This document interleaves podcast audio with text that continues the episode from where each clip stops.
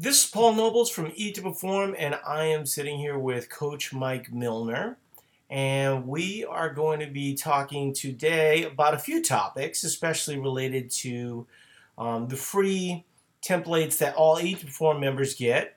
And wanted to really talk about that piece. But, Mike, did you want to say hi to everybody? Hello, everybody. So, Mike just moved to um, California he abandoned all the snowy people in Philadelphia. And so, um, how are you liking it so far? Has it has it started to get? Uh, has the weather warmed up a little bit for you?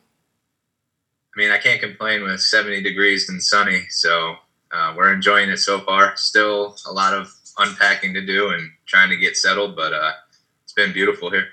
So now that does not stop most Californians um, you know, um, when it's 70 and they're walking around in their parkas. Um, I'm actually in Minnesota, as evidenced by the Twins hat. Um, I'm looking out at about three feet of snow um, in my backyard, and uh, it's supposed to be minus 15 on New Year's Eve, so uh, pretty exciting stuff. Um, won't matter to me. Uh, my my temperature is going to be the same as Mike's. it's it's 72 in my house. You know. Yeah.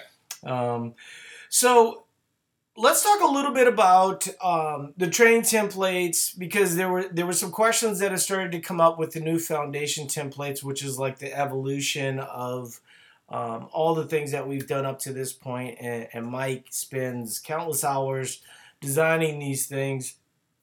But what I really wanted to talk about first was that it's like the most underappreciated part of Eat to Perform, right? Um, and in 2018, um, we will get the templates in the app, right? Um, that is a big priority. So people, you know, it, it shocks me. You know, Mike and I both are members at Lifetime um, though I think he's actually joining a new gym relatively soon. And it shocks me that some people kind of have a, a general idea of what they're doing, but not everybody has a plan going into, um, you know, going into the gym. And the nice thing, at least for me, you know, I, I thought I was doing hypertrophy work for a long time, but kind of getting back to the main piece, you know, it's very common for someone to charge you for the physique template, for the powerlifting template, for all these different things. And every single time it's $120 more. And from my standpoint, you know, that just hurts the people's progress, right? If you have to, you know, nickel and dime everybody, right? And that's a big part of your program that kind of misses the boat. And so that's why we went to. Now, we do have a year long template that we do charge for, uh, but most people have sort of moved to these other things, right? Um, and so we're going to talk a little bit about those. But I think that that's a real key to Eat to Perform that a lot of people don't consider, right? That, you know, um, you know, if you're looking for coaching, if you're looking for a general template to follow that's going to allow you to put on muscle and lean out as you're in fat loss, um, we have you hooked up. That's all taken care of, right? Um, we also have a two week trial, right? And so, you know, you can start risk free, try all the templates, and and you'll be fine. So, you know, we would love it if you joined us, you know, at Eat to Perform, and uh, you know we'll kind of go from there. But uh, what I wanted to start the podcast, the first part of the podcast, is um, on how Eat to Perform coaches communicate, because I think that there's a little bit of a misunderstanding, and you know, it especially for new people, it kind of throws them off a little bit right? And so um, the second half, we're going to be really talking about the, the templates. We've done a number of podcasts on the templates, but there are things within the temp- templates and things that are coming that you know I wanted to talk about and kind of get out there. So when we look at how, you know, Mike and I talk with the same voice, you know, you're looking at the kind of the same elements that, you know, Ford uses and General Motors and McDonald's, right? Where you're trying to standardize how things work, right? And when you look at Eat to Perform and how we differ from everyone else, we actually just sent out a video that I, I think does a great job of explaining the Eat Perform method and how coaches start talking to each other. And so when I look at how we're going to get better in 2018, one of the things that we're going to do as a system I've been kind of calling breadcrumbs. Um, and I, I, know that that's not particularly unique. Um, and we, we may name it something specific to Eat to Perform in the future. But if you're an Eat Performer and you're familiar with performance recomp, you know, you kind of you kind of get the general idea that that the the higher you can get your calories, the the lower the the more success that we can have in a deficit, right? And we don't have to get you there, you know, at super low macros, right? We can get you there at relatively reasonable macros that really, you know, most people would not consider to be dieting. Um, so I'm going to let Mike talk because he just hasn't said anything. But do you have any thoughts on what I'm saying at this point, Mike? No, I think um, the biggest piece is the communication between not just us and the clients, but also between the coaches on a daily basis. I mean, the standardization piece that you're talking about, you know, we interact with each other and all the coaches um, to make sure that you know we're all pulling from the same rope, that we're we're all on the same page, and and that really helps with you know coming up with these with these plans and setting people up to be successful. So you know, like you said, pushing intake, it's because we've seen thousands of files where we know, you know, what gets results. So, um, you know, we have an example for pretty much every situation to know, like, all right, we need to push things here. And the more we can do that, the better we're going to, the, the more results we're going to get in, in a deficit. And, and again, like you said, not having to go super aggressive with you know, people who haven't done eat to perform. If they see those fat loss numbers, you know, it looks like a lot of food to them. So right, uh, we get we we get that all the time, right? Yeah. Um, like how am I going to lose fat at these numbers? And then all of a sudden, you know, the person ends up losing ten pounds um, within you know a month or so, right? And so, um, but to kind of expound upon Mike's part is that we actually, you know, a lot of times if you'll go to to to a random food logger and they'll ask you how many pounds you would like to lose, they're guessing. They don't know how much you're eating, right? They've not tracked your food all along the way, and we track your food. So when we see someone go from, you know, like we had a gal that was 529 and she moved to fat loss, you know, and her calories were still, you know, 1950, something like that.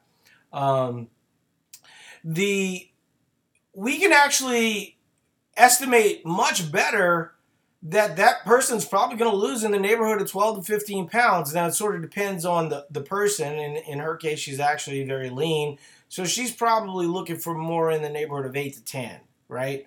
Um, but in terms of, of trying to figure out kind of how much somebody can lose in a short cycle, the way that we do it mathematically is so much better than anything out there that it's it's ridiculous to even compare it to what we do, right?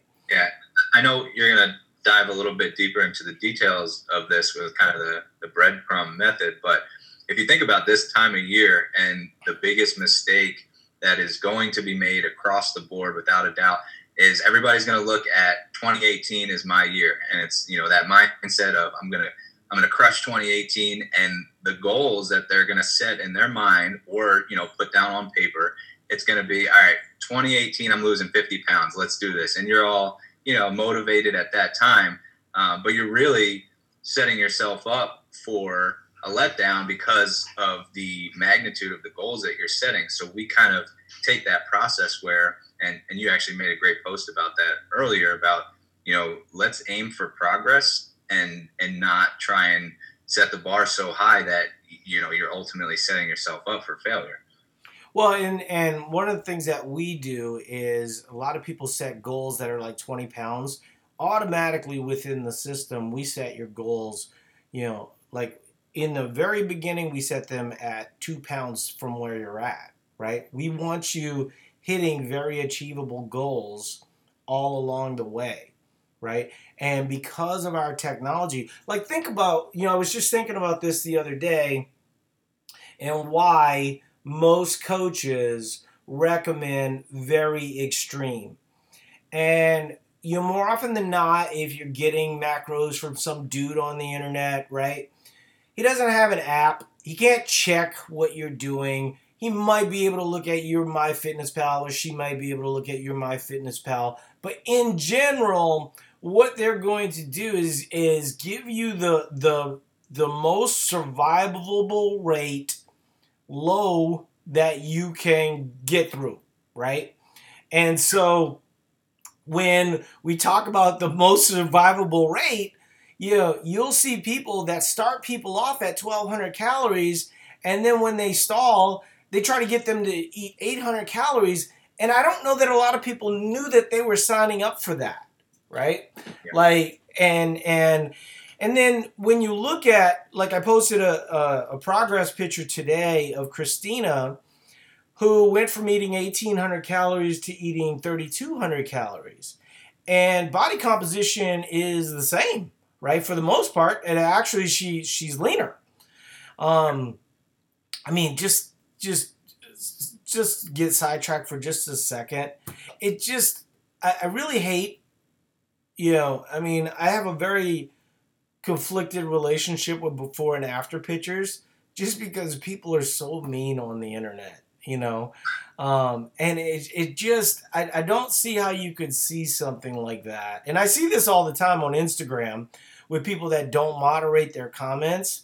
And i just think yeah. to myself you know why are you you know putting this person up to be on blast you know? And i i mean i don't get through all of our comments but in general if i see something you know i'll t- end up banning the user. But i just don't understand how another human being you know that um, you know realistically is is going to be um, you know we're getting a little bit spammy i think uh, mike. So if if you can moderate that a bit mm, let me know. Um, all right, so so let's talk a little bit about how Eat to Perform coaches communicate. Shouldn't take too long, but when you know the most effective method to get someone's calories up is going to be um, as quickly as possible, and you know there's there's different schools with that, right?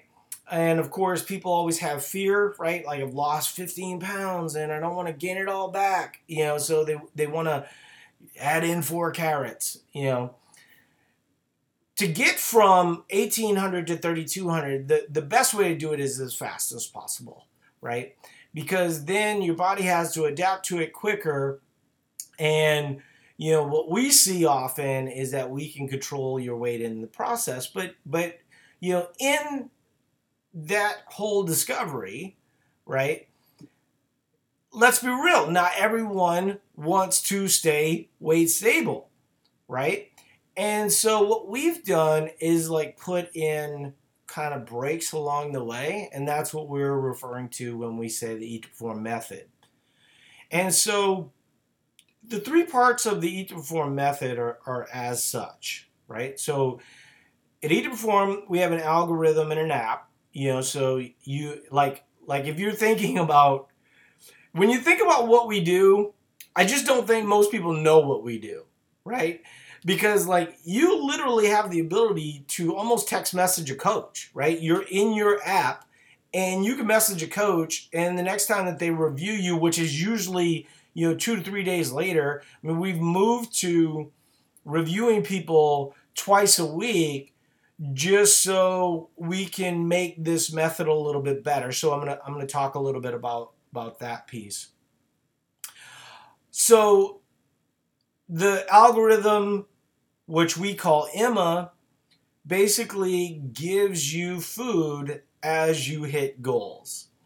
And Emma works hand in glove with, with coaches, and coaches are constantly checking in on your files, like I said, twice a week. And there's basically three things that happen. One will change your weight goal so that you have another goal to shoot at. And so usually you'll get some type of message. Now there was a, there was uh, there was some people talking about um, you know kind of the standard messages that that we give people not understanding that you know when you're talking to 5000 people that there has to be some level of, of standardization. So that's what i'm really talking about right now. And we haven't written all the messages yet and then we, we change them relatively often. Um, but in the first case you know and I'm just going to to present them as E1, right? So so when I when Mike looks at E1, he knows that I've already pulled down Emma and made the goal a little bit more aggressive, right? So that that's my way of communicating with Mike as a coach so we can speak with one language. And what that'll ha- what makes that happen is you hitting a relative amount of goals in a shorter period of time, right? And so um, it gives you the chance to really fight for your next goal down. So that's the next breadcrumb is F1. And so F1 is fighting for your way down. Now, there, there are going to be variances of that message. I'm not really going to go into that too deeply, but what I am going to say to you is if you're not fighting for your goal, you're floundering. And Eat Perform coaches are not going to let you flounder because what we see is that people that are floundering don't reach their end goals very well. And if you look at what we're ultimately trying to do, we're trying to expand your metabolic capacity. We're trying to expand what you can do in terms of work capacity and fuel and energy and such like this. And so we're wanting to see you hit some of these lower goals. But I wouldn't say that if you don't hit it, that it's a failure, right? Um, and you know, just to give you an example of the context of what I'm talking about, let's say that we have a male who's 199 and he's hit four Emma goals, you know, over the course of a week. What I will then do is pull it down, you know, to say, let's say, you know, and and he's underneath, and let's say he's 197.8. You know, I might pull him down to 195.9, right? And and a lot of people go this is the part of eat to perform that I don't think regular health and fitness people have caught up to, right? And I, I think they will eventually, but it's almost as if adding 100 calories or 200 calories is kind of a net negative related to fat loss when it's well known that there's two ways to break up a plateau. You can go down or you can go up. We do both. Most places just do one, right? So that's why they're always selling you as low as possible, 60 days, you know, and all this other stuff that's really not a lifetime approach. And to be honest with you, it kind of fucks you up, right? And I mean, I don't mean to use like really strong language there, but sometimes language really needs to be used to explain to people how badly constantly dieting and constantly going to that whip does for you. So, Mike, uh, why don't you talk a little bit about your thoughts related to that as I try to catch up on comments a little bit? Yeah, that I mean that's the biggest difference between us and everybody else. I mean, if there, if you have a plan and that person or that coach or that company doesn't have the next step in mind, um, then and it's a terrible plan. And that that goes for training too. If you think about how you periodize periodize training, and you're thinking about you know a, a short cycle, a four week cycle. What's the next four weeks look like? What does the you know whole year look like? Um, it's we have the next step already in mind of what needs to happen, um, and I think that what most companies do differently is like you said they push things in one direction. So it's we're starting here. This is our baseline, and then once you hit a goal, they go down, whereas we go in the other direction. Um, but well, and then but you, you've gotten to the point where there's nowhere else to go, and that's when things really, you know, hormonally and just psychologically and all stuff starts to go wrong, and then what tends to happen in those situations is the person then thinks that they're broken and that they can't you know that this just isn't cut out for they're not cut out for this. They you know they play the um, you know they think they're a unicorn. They think that something is wrong with them. And and it's on to the next program that kind of sets them up in that same cycle. Yeah i mean the what's really interesting and the thing that we see that you guys you know don't see is that the actual opposite of that is what motivates people right so when we look at Emma, like in, you know, I mean, we're talking about Emma like she's a person, but in Eat to Perform land, Emma is really popular, right? Because not only is there kind of a, a point that relates to the progress that you're making, but there's another piece that I think happens when you're starting to eat a little bit more food. You naturally feel a little bit more motivated to go to the gym, right? Not only do you have more energy, but it also, you know, um, I, I think when you're eating 3,000 calories as a female or 4,000 calories as a male, you kind of get that activity needs to be a priority in your life, right? When you're super low calorie, the exact opposite is happening. So when you stall and they lower your calories, how motivating is that?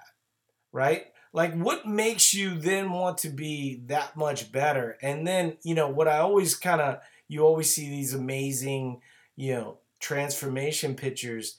I just want to see what that transformation picture looks like two weeks later right? Yeah. like just two weeks doesn't even need to be because what you often see, like there was, um, you know, one of the athletes that we work with who's a Team USA lifter, um, and it's so amazing, like looking at her Instagram, because she's not food obsessed, because she's eating food all the time. And then you look at a bunch of other Team USA lifters, and there's all these food posts. It's because they're cutting nonstop, right? Yeah. And so you you you start to realize the psychological aspect is is a really big piece. Um, in turn, yeah. Mar- Martina was asking a question about you know predicting you know, fat and then predicting muscle. Muscle is very difficult to predict. Um, what happens for a lot of people with new, you know, that are new to fitness, they they they see a lot of progress, and then there's a lot of people that that have been in the fitness game for a while. You know, Mike actually talked in one of our recent podcasts about gaining three pounds of muscle, which most people would go, "Oh, well, that's nothing," right? But when you're a athlete that trains and has been training for years, you know, the amount of adaptation becomes much much harder. Can you speak to that a little bit, Mike? Oh yeah, I mean, we talk about patience all the time and it rings true so much so when it comes to building muscle. When you're a, you know, your lifting age gets higher, uh, you know, if you're new, obviously you're going to be kind of a hyper responder, um, so things can move much quicker. But if you've been training for a long time, you got to really, really be patient and, and kind of fight for for every little bit of, of new muscle tissue that you can add. And um, it's it is tough to predict because you can kind of play around with different strategies that work. Um, you know, people respond differently to different methods, and, and I think that's another part of what we have going at Eat to Perform with you know everything hurts and the foundation template and the you know, lean AF template. I mean, there's really we're kind of hitting things from different angles to to really find what feels best for for each person. And so um, it's definitely not something that's easy to project and say, all right, over these next few months, so and so is going to gain X amount of pounds of muscle. Um, it's it's really just putting that that work in, using the food, and and then you know kind of seeing how your body responds. Well, we'll get to that piece of things because I, I, I honestly, you know, as someone that's not necessarily that new to training, you know, these templates are an eye opener for people, right? And just in terms of, you know, amount of work, quality of work, things of that nature. So there is the fighting piece, which, you know, to Perform coaches are going to let you fight, but they're not going to let you flounder, right? So, you know, typically we are going to put you in a window of about 10 to 14 days. And so, um, you know, we're going to give you the first message. You might get to the second message. But if we start to see that you're kind of floundering there, we're just going to go ahead and, and kind of move, you know, things to the other way. Because, you know, there is a, you know there is some truth to lowering calories right so if we're if we're if the end game is to try and get you to lower calories we need calories a little bit higher and you weight stable in that process. But the Eat Perform method kind of takes a lot of the things that we've learned and makes it a little bit better because when you look at some of our best success stories, you know, most of them did it at really high calorie points, not necessarily low calorie points. Now, there's some people, you know, Michelle, as an example, you know, has been, um, she's on our sales page.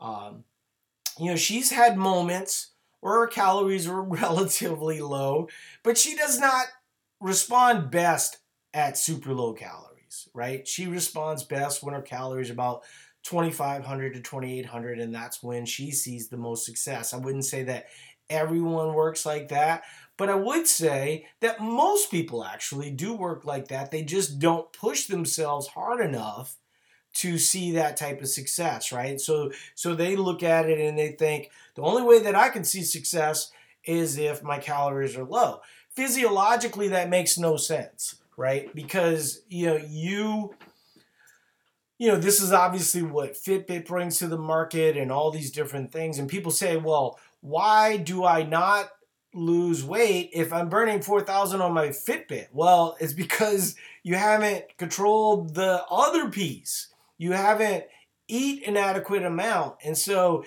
no matter what your burn is, your body is going to look for balance. And if you're only giving it 1600 calories, that's where it's going to find balance at 1600 with a 4000 burn. Right. And people, so, those scenarios, people think uh, that there's something wrong. Your your body in that scenario is responding exactly how it's supposed to. Like your body was built to keep you alive. Yeah. Is a survival machine. So it's doing exactly what it's supposed to. It's being more right. efficient with the smaller amount of intake and and you know therefore you, you start to burn less your your metabolic rate goes down you start to you know you feel shittier you just you're sleeping your sleep isn't as good your stress is higher all these things um, it's it's your body trying to protect you. It's responding exactly how it's supposed to. Yeah i mean like like you know everyone focuses on starvation mode you know, imagine it like a problem that you caused for yourself, right? That's what Mike's talking about. There is no starvation mode. There is not this magic place, right? The body wants to be fed all of the time, right? But the problem is is that you guys want the problem to be solved as quickly as possible. And what we're saying is is that and I do believe that this is actually true. I don't think that you guys actually want the problem solved as quickly as possible. I mean, it'd be nice to snap your fingers and then everything is solved. I think if you knew that a patient approach would work, you would do it, right? If you saw people having success, you would do it, right? And so I think that's where, you know, when you look at kind of the movement that has become Eat to Perform, that's why right? And so, you know, there's all these people talking about all of these diets as we're talking about how bad dieting is for you. You know, um, the good majority of people that are using some magical diet, you know, they're pulling water out of their body. They end up skinny fat as a result, and they're not actually, you know, looking at overall fat loss. They're they're just looking at weight loss. They're blowing through a lot of muscle.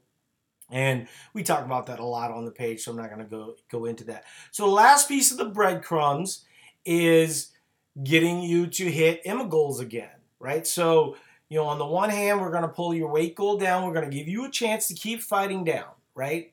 Michelle's a great example of that. Vicky's a great example. We got hundreds of great examples of people that have done that.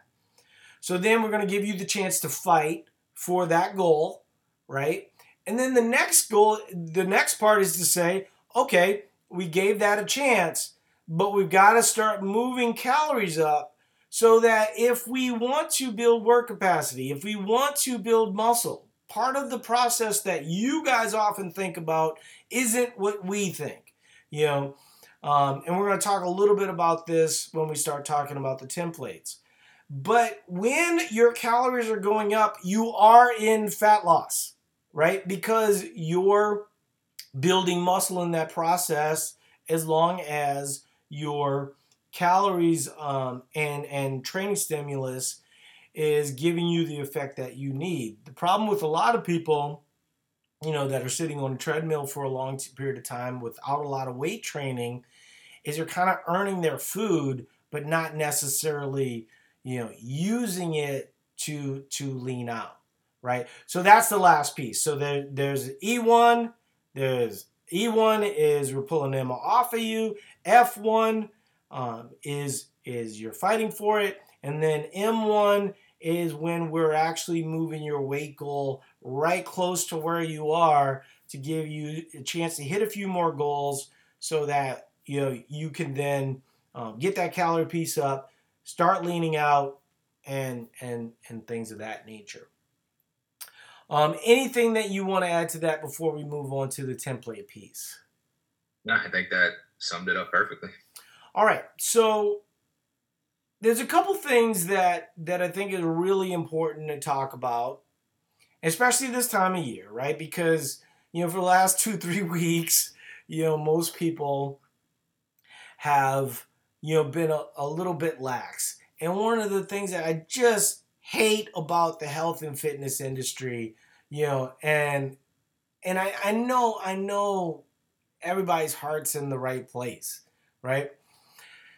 But man, you just see all these messages that are sort of guilting people about the choices that they're making with their families in this time of year. And I just feel like that misses the point. Like, isn't the point of health and fitness to really be kind of a long see once again this is this is if you think you're sell like if i was selling someone on eating 800 calories it would really frustrate me if they weren't eating 800 calories. So all of you know this whole diet industry that's kind of built up that you're seeing on Instagram and they're building up models and stuff like this and and they're talking about these elaborate cheat meals it, just misses the overall point of why people want to do all of this in the first place. You don't want to do this to live a less flexible life. You want to be able to work. I mean, like, you know, when I went, eh, you know, from an inactive person to a person with a lot of activity, I certainly did not do that with the idea in mind that I would be eating chicken and kale for the rest of my life, right? Right. And so, so if, if that means that I don't have to, that I'm not going to be sitting at 4% body fat, um, I'll happily not get the eating disorder that a lot of people end up with because they're constantly trying to, you know, hit that square peg in a round hole, right? And and it's that relationship with food that gets harmed by messages within the, the health and fitness industry that you know, I will tell you, it, it, it gets frustrated when people talk about goals that they aren't hitting, that they aren't actually working towards, right? Um, yeah. So I get that piece, but I just think if you're saying to someone, here's your 800 calorie diet, and then you're pointing to them and saying, well, you obviously couldn't stick to it. At some point, as a trainer, don't you have to take some accountability that you gave that person an unsustainable system? Like if I you know, wrote programming for you, and every single time you did that programming, you broke your leg, you know, I, I don't think, you know, it's like, well, I broke my right leg. You know, okay, well, you know, we only have one leg left, so let's really go at it with that one leg. And then you break that leg too. At what point is it a me problem and not a you problem? Right? Right. And so it's easy to, go ahead. It's it's easy to think logically in those, you know, other examples that we use, but for some reason it gets clouded and people don't have that same objectivity when it comes to your diet or nutrition plan, but it's the exact same thing. Yeah, I mean, like the Bulgarian method was sort of known for, you know, um, there's been a lot of, you know, powerlifting, um, Olympic lifting, the systems that are in place that basically, you know, crack a lot of eggs to make an omelet, right? And and I think that that's a good analogy to the health and fitness industry where you're highlighting a few people that look like that for that day, right? Yeah. You know, I mean, I'll fully admit to you, and I've talked about this openly, you know, that when I went from 250 pounds to 149 pounds, yeah, I had abs, but it wasn't the end game. I knew that even at the time that you know what I really wanted to do was sort of lean out and then really work on building and and kind of go down that path. And now at 185 pounds with significantly more muscle, right? I'm, I'm from that point, you know, I have roughly 25 pounds more muscle. So if you do the math, right, I also have a little bit of fat and that's okay. You know, I think that, you know, people think of someone that has like 12 to 14% body fat as if like they have a death sentence, you know. Um, I would say most people that are fit, you know, you know, physique prep, things of this nature, most of those guys are not sitting at 5% the good majority of the time. They're they're sitting, you know, anywhere from from 10 to 14% while their calories are kind of normalizing. I mean, that's that's the one piece that that I don't think that the fitness industry is completely honest about is that most of these super muscular people, you know, actually eat a lot of food, right? And and they don't necessarily do the things that now they might have done it, you know, they'll prescribe something that would be a cutting cycle, you know, um, you know, for a regular person and not realize, you know, that that's not mentally the best thing for that person. Yeah, and your you know your body doesn't want to live at that low level of, of body fat percentage. It's just you know there there's a lot that comes into play with with hormone production and just overall mood and how you function on a day to day basis. And and adipose tissue and fat has has a big part has a big role in that. So, um, you know, again, your body wants to survive and it, it, wants to, you know, so when we talk about, you know, a stage competitor, physique competitor, you have to really separate that from when we're talking about health because they really don't go hand in hand. And, and if your goal is, is to get on stage, then, you know, that's one thing. But if your goal is health, then you, yeah, I, I agree that the whole body fat percentage thing really, uh, really gets blown out of proportion. Well, and and Mike, you know, sits at seven and nine percent all the time. His macros are are really high, right? And and you know, I I can't even imagine you wanting to do like physique or anything like that, just because you know. But I, I have to say, like, if if if Mike takes off his shirt at the beach, people know he lifts weights, right? And I think that that's important when people start to think about, well, what what is my end game here, right? And the end game really needs to be food and work. You know, I mean, I talked a little bit about it in the first section, but when you know I was doing CrossFit, I mean, let's be real, like you know, I mean, when I first walked into a CrossFit gym, um, and I, st- you know, I still consider myself a CrossFitter to this day. You know, I'm, I'm, I may or may not be doing the Open this year. I mean, if I don't do the Open, the reason I won't do the Open is because the way that I work out now makes my body more athletic. And I think to myself, I don't want to get hurt, right? I don't want to put my body in compromising positions and that's what a fitness competition is going to do you know? And so if your goal is to be the best fitness competitor in the world you know you're going to naturally have to put your body at risk. And so yeah. you know that's not necessarily consistent with my goals at the moment you know? Um, mike and i were at the crossfit games and I mean, he's like, oh my God, I totally want to do this, you know? And it is really enticing, right? It's fun, you know, it's working out for time. It's, it's, you know, if you have any competitor part of you in your body, it's very enticing to want to do that, right? Um, and so, you know, when I started looking at Mike's templates, well, the first thing I remember was that I had to cut them short, right? Where I was doing like two thirds of the workout and just couldn't finish, you know. And I think some of it was just kind of the mentality of, of, you know, wanting to get the workout in at a certain amount of, time. Um, not allowing myself the proper rest between sets, things of that nature, but really more mentally, right? Where I'm going to have to go into this and grind this a little bit, you know. And I got a little bit faster. I think when I first started off, you know, doing everything hurts, it was like, you know, an hour and 45 minutes. And I got it down to about an hour and 15, and, and some were like 45 minutes, you know. So it netted out to about an hour. Now I'm a little bit longer on the foundational workouts, you know, that we're doing with the, the specific body parts and stuff like that.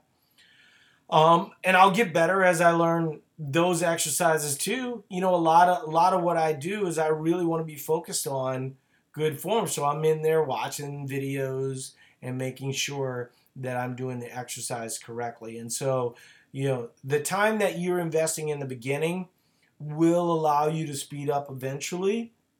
Um, so keep that in mind because, you know, I think, you know, if you're coming from, you know, something like me with CrossFit background where you you know you work out for 15 minutes and then you know you kind of you, you know you you knew you worked out you know? I mean that is the other thing that people say right? Is like you know I think the first workout I did with my wife with everything hurts she was like that didn't feel like I worked out. And then the next morning she couldn't move her arms right?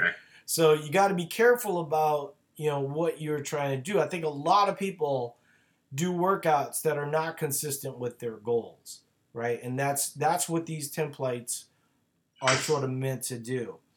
I do want to address the one thing that, you know, because we, we have the Lean AF templates, um, which, you know, on the Getting Started page is known as the, the Ultimate Fat Loss um, templates.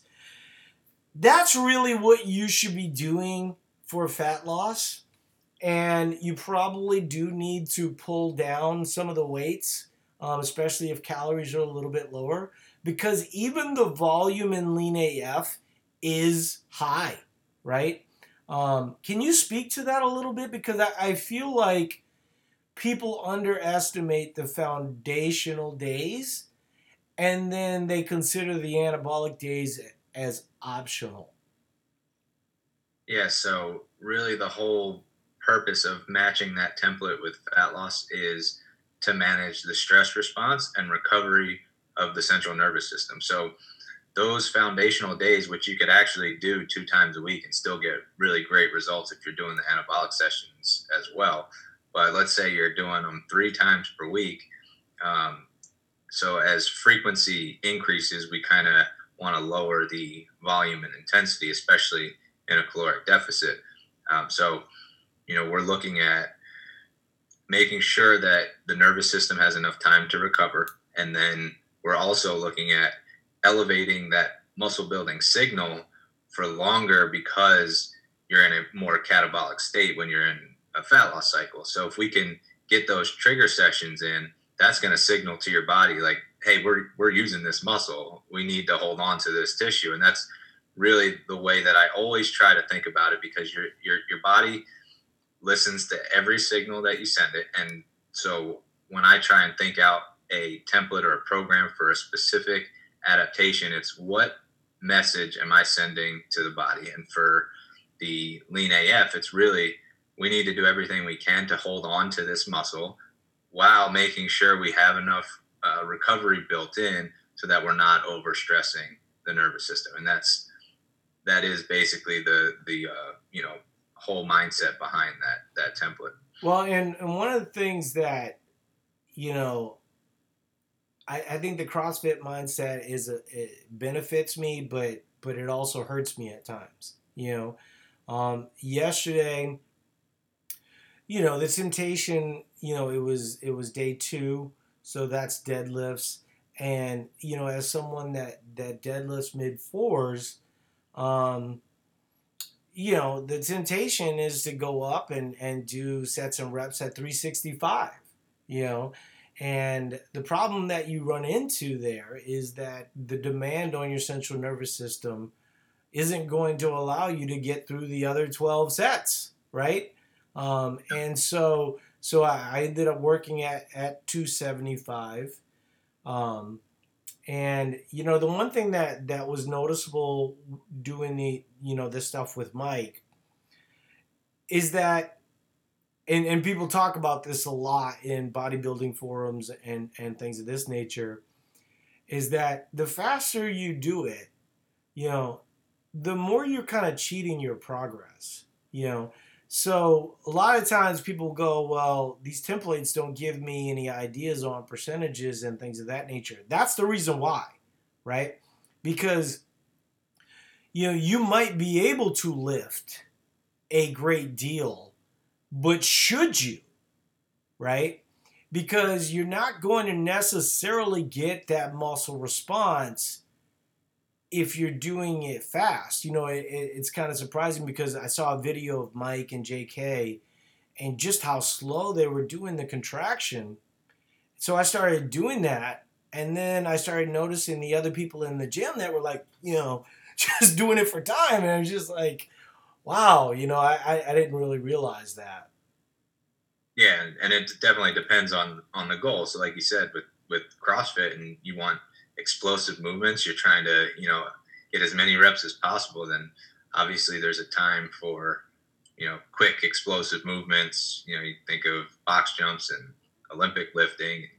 Um, you know, you're talking about performance being the main driver there. But when you're talking about building muscle, um, there's definitely a, uh, a focus on feeling that muscular connection and and really you know taking your time through the the range of motion and understand what muscles you're supposed to be using and contracting and you know all that good stuff that that helps you know really uh, you know fatigue all your all your muscle fibers.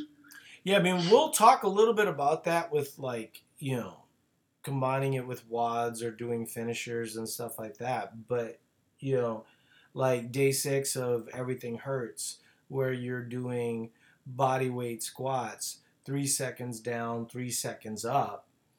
You know, that's not the way that you do a body weight squat at CrossFit, right? Because you're trying to get any as many reps as possible. So you have to think about, well, what's the goal of what I'm trying to do, right? The slower that you're doing it, the better it is for hypertrophy.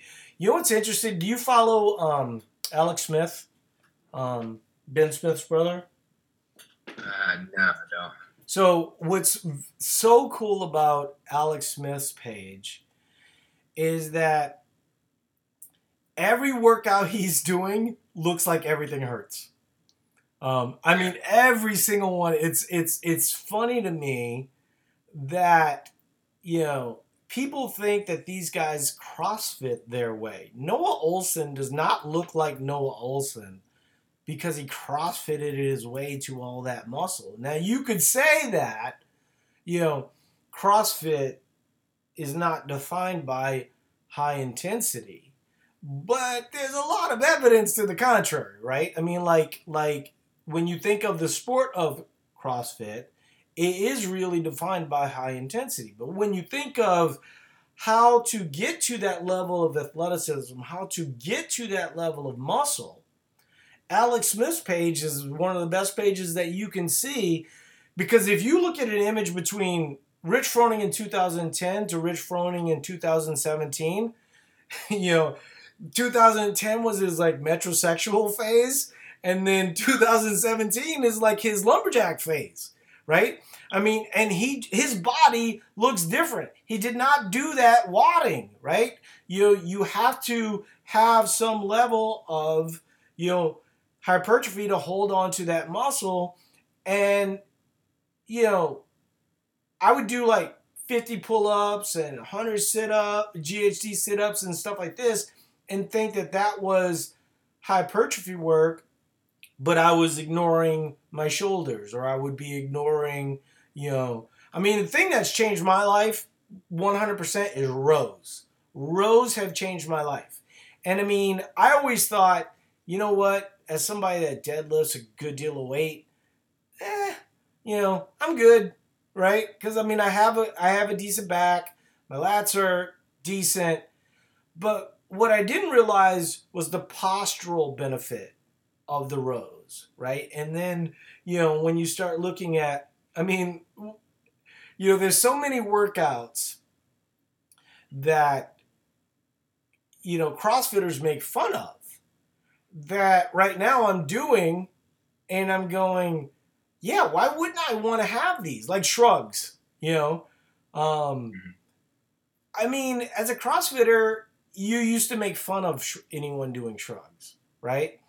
But when you look at somebody with well defined traps, they tend to look good, right? So shrugs have some benefit there, especially if, you know, now if you're constantly, you know, doing high volume of snatches and stuff like that, maybe you don't need that, right? But that was not my reality. And so um, I just think that there's a lot of things that you look at, curls being another good example. Yeah, you can get some stimulus from doing chin ups that's going to give you some bicep work, right? But if you're a 180 pound person and you're doing chin ups, can you really get in the same kind of volume that you would be getting in if you had 75 pounds in your hands, right?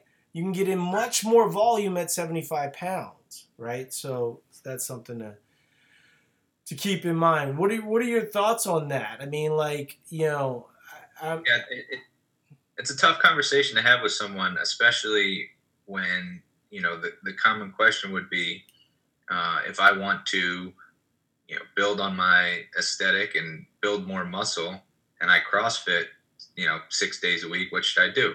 And and the answer really is to do less CrossFit. But right. you know, it's a tough conversation because at the same time, if if that's what you love to do and your goal is strictly to perform better at CrossFit, then by all means. But you know, there has to be um, the realization of a trade-off there.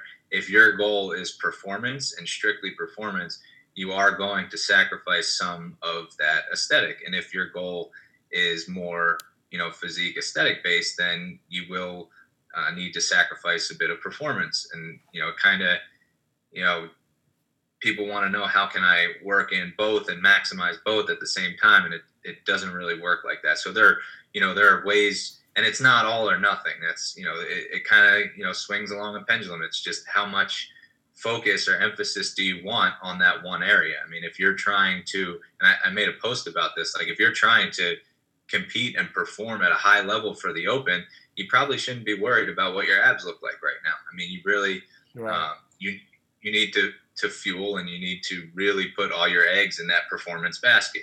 Um, and and so I think that's kind of where people miss the point of the um, dumbest you know, thing that you see in CrossFit right now is people trying to diet so their pull-ups are better. Right. Right. Hundred percent. You'd be way better off having more energy to get better at pull-ups. Like the the idea that you being down five to eight pounds is going to be that much better for you in terms of pull-ups. You know, I'm not saying that that it, it wouldn't be. I'm just saying right now would be a real bad time to focus on that. And what's what's worse about it is that you see it with regionals and you see it with the Right. CrossFit games. You know, I mean, I We saw examples. I mean, how many people did we see that walked into Madison that were just absolutely shredded, but their performance tanked? Yeah. I mean, I would say that there's, you know, there was at least two people that I thought had a real good shot at $275,000 that lost it by coming to the CrossFit Games shredded, you know. Yeah. Um, and then, you know, there's just, you know, it, it just seems to me like there is kind of this conflict within the the CrossFit world in particular um, and I would say that even even in like physique and, and bodybuilding and, stuff like this, where you know there's this narrative of to be a better human being at whatever sport you compete at, you have to have energy. Um, but logically, people will kind of get in their own way a little bit, right? And then there are always those other people that are kind of preaching shortcuts and preaching, you know, um, that that there's some optimal body fat percentage for a CrossFitter and and and things of this nature. And it's just like that. That to me, More of a distraction. it just it just to me it feels like that person doesn't know as much about physiology as they think right and so the last piece that we will probably talk about we could really talk about this for hours at a time um, is if you're doing anything other than lean af do it fed you know um, I, I can tell you right now you know i mean it, it's it's minus 15 outside. Not a lot of cardio happening. I could certainly be doing cardio. The way that I base my cardio workouts, you know, I mean, if it's programmed in like everything hurts, I will do it. Um, but I haven't been doing a lot of cardio recently. And the reason is, is because my aesthetic looks fine, right? So if I look great naked, you know, then I'm not necessarily going to be focused on cardio from the standpoint of, you know, my weight or whatever. I really focus on how I look and feel. Um, that doesn't that doesn't mean that I go no cardio, right? Um, and I'm I'm usually fairly conscious of of steps and things of this nature. But if you're in the gym for two hours doing you know 500 reps, right, which is you know some of the foundational workouts go that high, you know you're you're you're that's a certain amount of heart health happening there you know so that's something to keep in mind um, as you move forward but i just think that um, most people especially if you're not an elite performer don't understand the level of food that you need to to get to have the adaptation that kind of you know i can't remember who it was that asked about the the muscle building you know. A lot of people think about the training piece but then don't think about the food piece or then they think about the food piece but don't think about the training piece you know. You have like 16 year old kids asking how they can put on muscle you know and it's like well certainly you can eat more but you have to have some training with that you know? And in the case of a 38 year old female it's exact opposite right? Um, so you got to be looking at all of those things but you should be eating and you know um, there's a there's a bodybuilder guy at my gym and you know i mean he's not on a treadmill um, he comes in three four days a week and his average calories are right at 4500 you know um, so when you have you know met- metabolically muscle is very demanding you know um, and you're going to walk away from some of those sessions starving. And if you don't eat, you sort of miss the point of why you worked out, right? Um, Do you disagree with that, or, or I mean, do you agree with that in general? Hundred percent spot on. And and another thing to consider is that if you are doing these type of workouts like the foundation template or EH, and you are underfed, let's say you have enough energy to get through those workouts, I can guarantee you the rest of the day you're not moving very much at all, and and you're kind of, you know, you, your body is gonna just go into lazy mode, sitting on the couch. You're not gonna feel like walking. You're not gonna feel like you know getting to the grocery store. There's there's a lot of cost that comes with trying to do those workouts and not being properly fueled throughout the day. Um, you know, it's it's a big difference. One hundred percent. All right, so obviously busy time in Eat to Perform Land. If you're listening to this and you stuck around to the end and you're not a member, we'd love to have you. You know, I know a lot of people are looking for homes this time of year, um, in in terms of health and fitness, and you know, I, I really think that we have all the bases covered.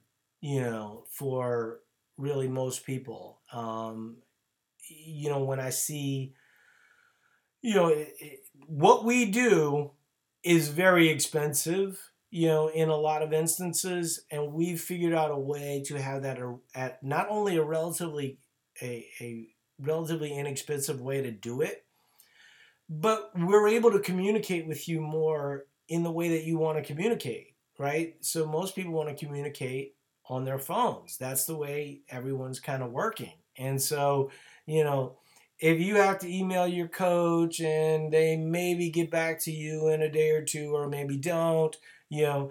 And then I think that there's this bigger audience that doesn't live in that world, right?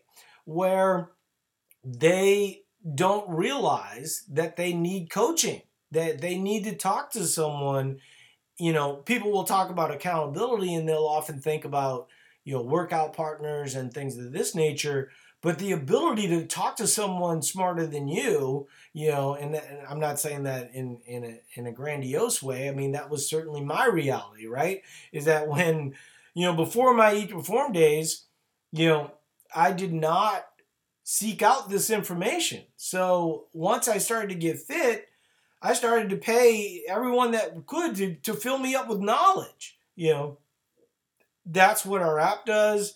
That's what our program does and you know we're we're super proud to be able to take on a good amount of people and and hopefully at some point in the future even more than that because we believe in the higher purpose of what we're doing so all right we will end on that note thanks uh, mike you know we're, we're still trying to figure out like what the role of this podcast is going to be moving forward for the new year um, but we're we're kind of thinking of, of some different ideas that will allow us to kind of expand upon your knowledge base and give you more information. So, uh, Mike, do you want to say goodbye to everyone?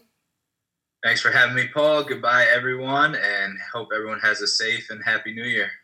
Yeah, same here. And I think you know what I what I hope for everybody, you know, um, is that you just view all of these moments as sacred, you know, and when you're with your family, when you're celebrating a new year, you know, that you just don't have these mental distractions that, you know, cloud the fun that life's supposed to be about. All right, guys, talk to you later, and thanks for listening.